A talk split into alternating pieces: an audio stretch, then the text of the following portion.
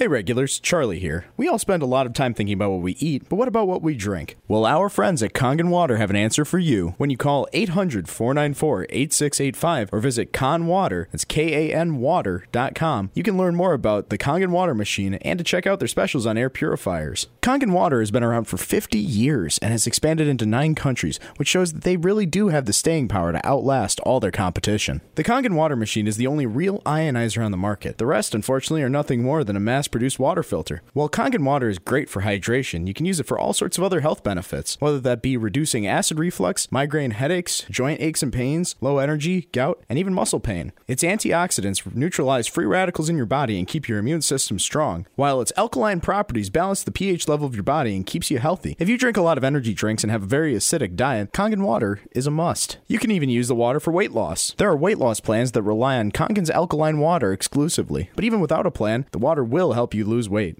So if you're interested in improving your health and boosting your hydration, call 800-494-8685 or visit kanwater.com. That's K A N water.com to learn all about the Kangen water machine and to check out their specials on air purifiers. Again, these deals will not last, so be sure to call and let them know that the regular Joe show team sent you. Fighting for truth, justice, and the American way. Without the cape or the superpowers, not even a sidekick. Heck, we don't even have fancy gadgets. This is just Joe and his trusty microphone, made in the USA. This is the regular Joe Show. Oh, suck it.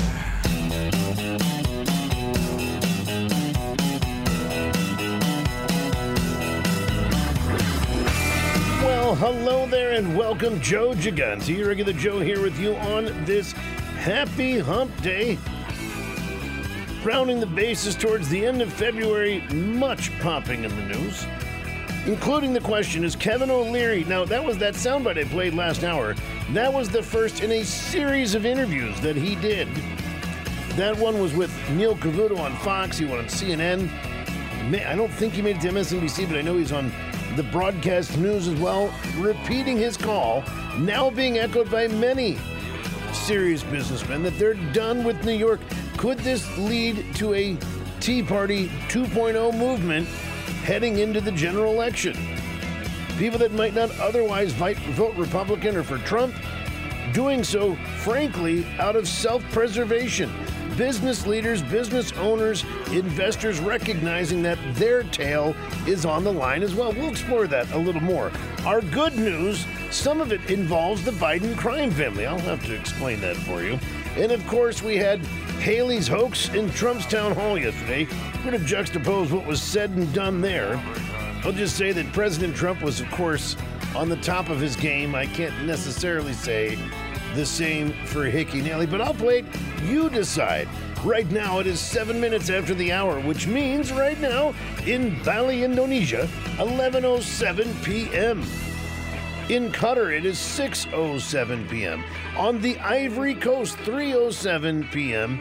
And in our nation's capital, Washington D.C., 10:07 a.m. That is your new and improved Biden crime family time check.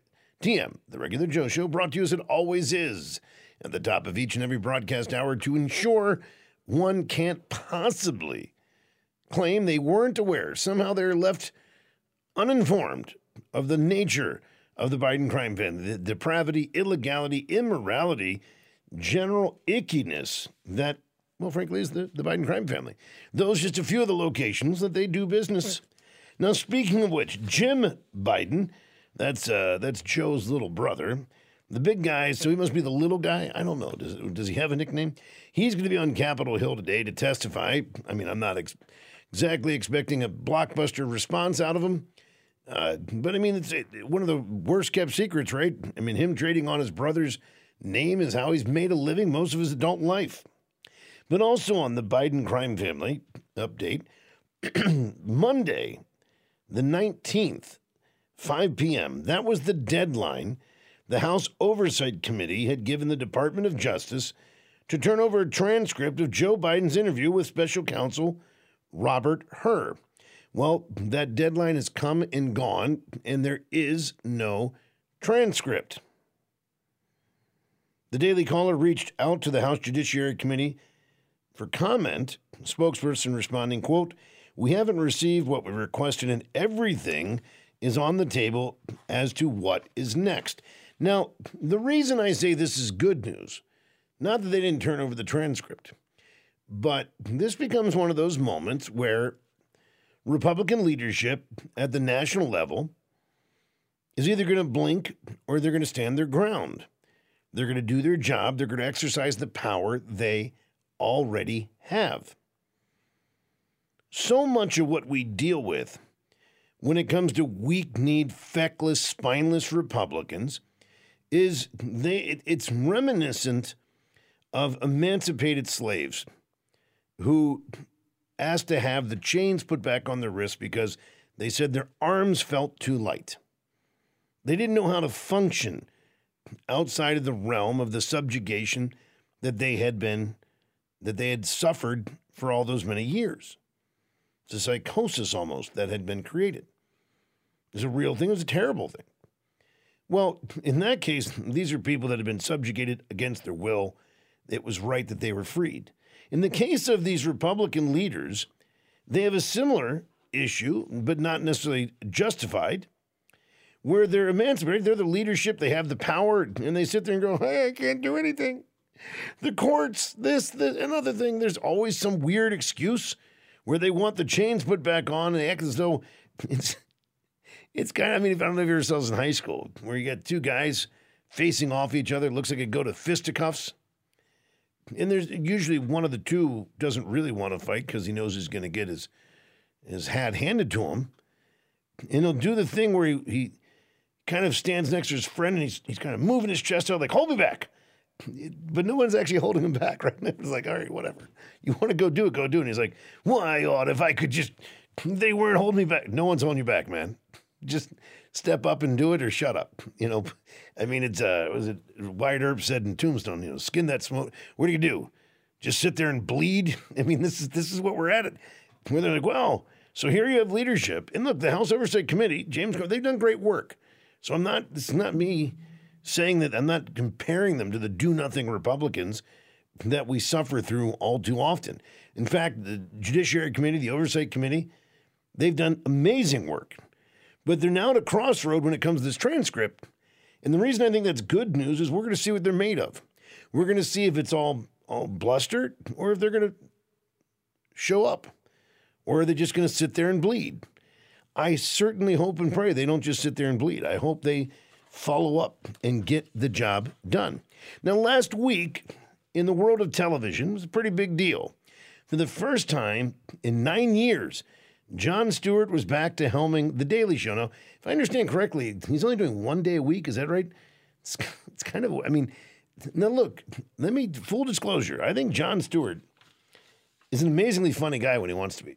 I mean, and he's one of the few, unlike Steve Colbert, who worked with him on The Daily Show, who just really lost eh, any sense of humor in his in his latest endeavors. Even though he hosts a late night, you know, comedy uh, interview show, there's very little comedy to it.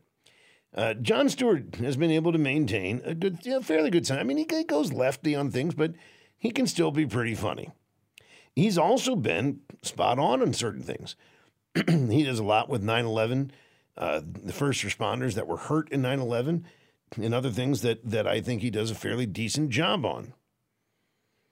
But apparently, his return to the helm of The Daily Show was not met with the love and consideration that one would expect.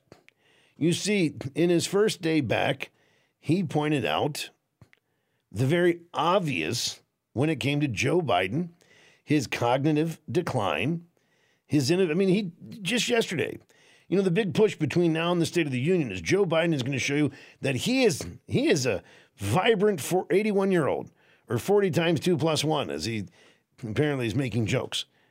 Even when he walked out to the press gaggle in front of Marine One yesterday, he tried to kind of a bounce in his step and show that he's filled with energy and vim and vigor and smiling and trying to trying to josh along with the, the reporters. And then it came time to walk up the baby stairs, and they are the baby stairs to Air Force One because he they won't let him go up the full staircase. And he tripped again yesterday. Once again, proving he is, of course, completely in control. But either way, Jon Stewart, I didn't see it, but apparently Jon Stewart took some shots in comedy, as he does, at none other than Joe Biden. Well, that was met with a, a tirade on Twitter from a number of prominent liberals, including Keith Olbermann. Keith Olbermann's always good for a mindless left wing rant that, you know, has no basis. All saying, gosh, we wish you weren't here. We should go away. You were terrible. You sucked. Well, Jon Stewart does what he does best. He mocks it as he apologizes. And let's be clear here. I get the game here. He's trying to seem as though he's just being sarcastic, but you know what? He still did the mea culpa. And I think he did the mea culpa because, you know, he still he still wants to maintain certain level of influence. And I get it. He's not, you know, he's not necessarily going to bow down and kiss the ring in their back pocket. But he also wasn't necessarily standing his ground, although he did it. I think he did it masterfully. Even though he was doing the mea culpa, he made sure to make clear that he's apologizing for basically saying the truth. But I guess, as the famous saying goes, democracy dies in discussion. but look, I have sinned against you. I'm sorry. It was never my intention to say out loud what I saw with my eyes and then brain. I can do better. I can have learning. I can have it. But I don't even know where start with that. He doesn't even know where to go. Of course, the democracy dies in darkness is the the slogan of the Washington Post. He was imitating Jimmy Swaggart. I have sinned against you and the Lord. Please forgive me. When he got caught red-handed.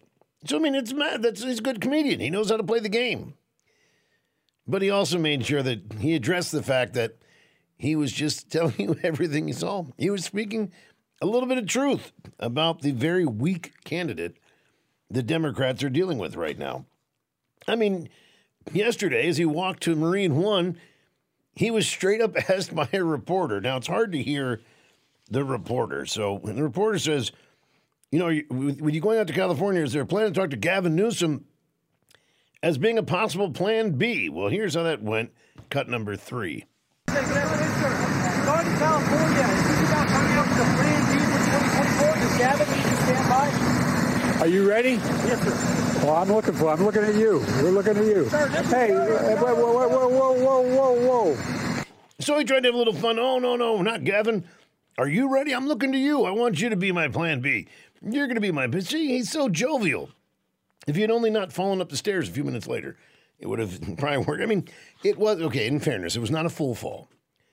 It was just a minor trip after a second minor trip and almost a third trip. But either way, now the full version of that cut, he immediately tries to show again his vibrance, his on the spot ability to answer questions. And he's talking about Russia, Russia, Russia, and the fact that this is like when, you know, now they preview on Friday. I'm going to have a big announcement about whether I'm running for office or not.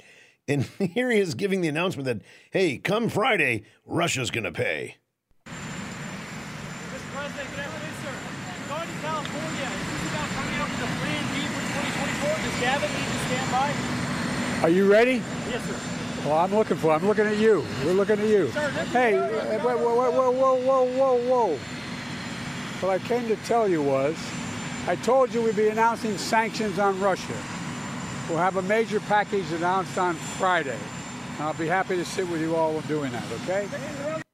Yeah, they've been talking about packages a lot. Remember, uh, uh, Elizabeth Warren said that Joe Biden had a big environmental package. Now they got a Russia package. It's just a little bit weird to me. But uh, then he was asked, look, who do you want to face off against in November? Donald Trump or Hickey Haley?